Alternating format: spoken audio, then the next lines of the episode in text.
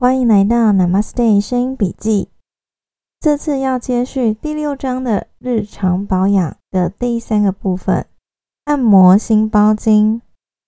我们前面讲到日常保养有一式三招，就是第一个敲胆经，第二个早睡早起。今天要进入的是第三个按摩心包经。感谢吴清忠先生愿意让我在这里和大家一起分享。这个章节谈按摩心包经，指的是按摩心包经的穴位。那心包经的穴位总共有九个，大家可以查一下网络的图片。现在有很多的图档，然后也有很多的说明。找到穴位以后，稍微用力压，就会感觉到明显的痛感。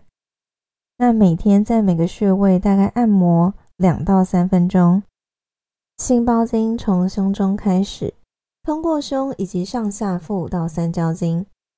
心包经的支线沿着胸侧往手臂下出去，经过手臂内侧，经过肘窝，然后沿着前臂、手掌到达中指的指尖。这一段有九个重要的穴位。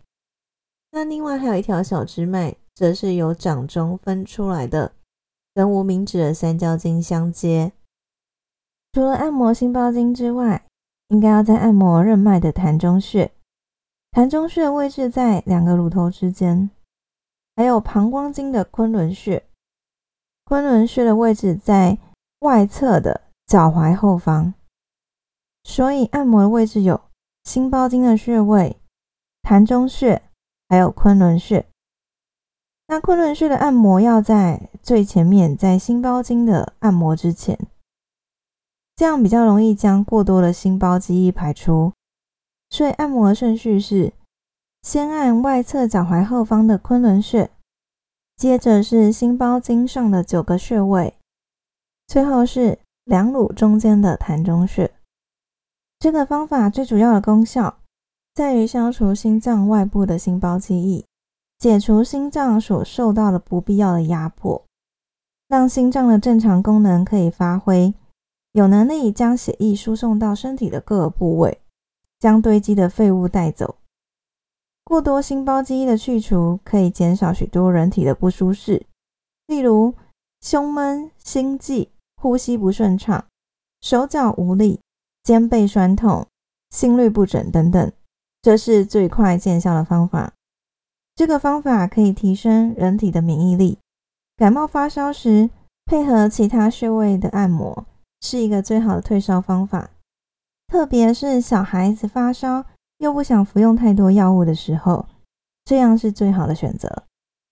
心包经在中医里是一个独立的经络，许多病症都和这个经络有关。从解剖学来看，心包是心脏外部的一层薄膜。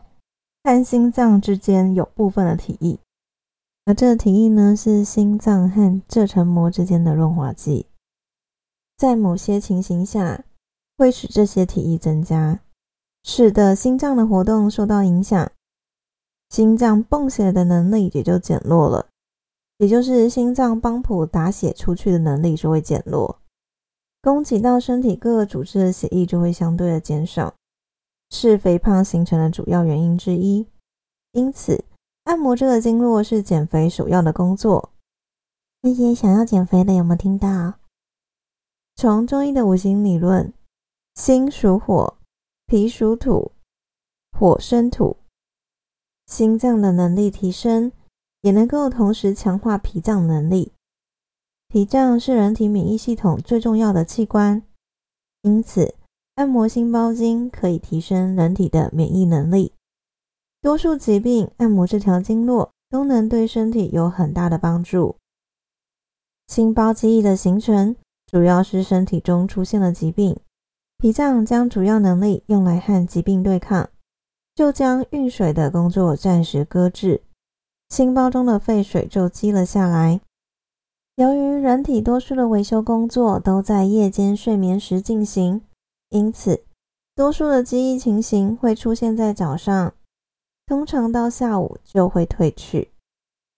但是，当疾病很严重的时候，人体会不停的和疾病对抗，这时记忆就会长时间不退，使得心脏的机能减低，脾脏对抗疾病能力也跟着下降，进一步恶化心包记忆的情形，形成了恶性循环。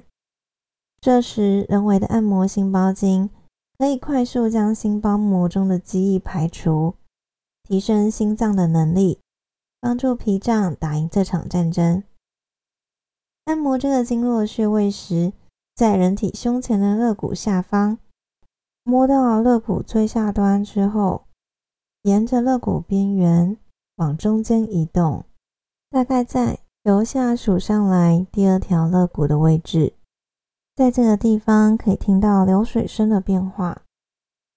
在按摩前，先听听看这里的声音，按摩穴位时再持续的监听，就能比较它的差异。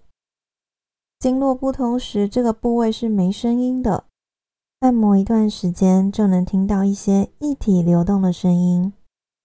简化的按摩方法，虽然整条经络的按摩能够得到最好的效果，但是在日常生活中，有时候并不能坐下来好好的按摩，而身体又正好不舒服，例如晕车或是晕船的时候。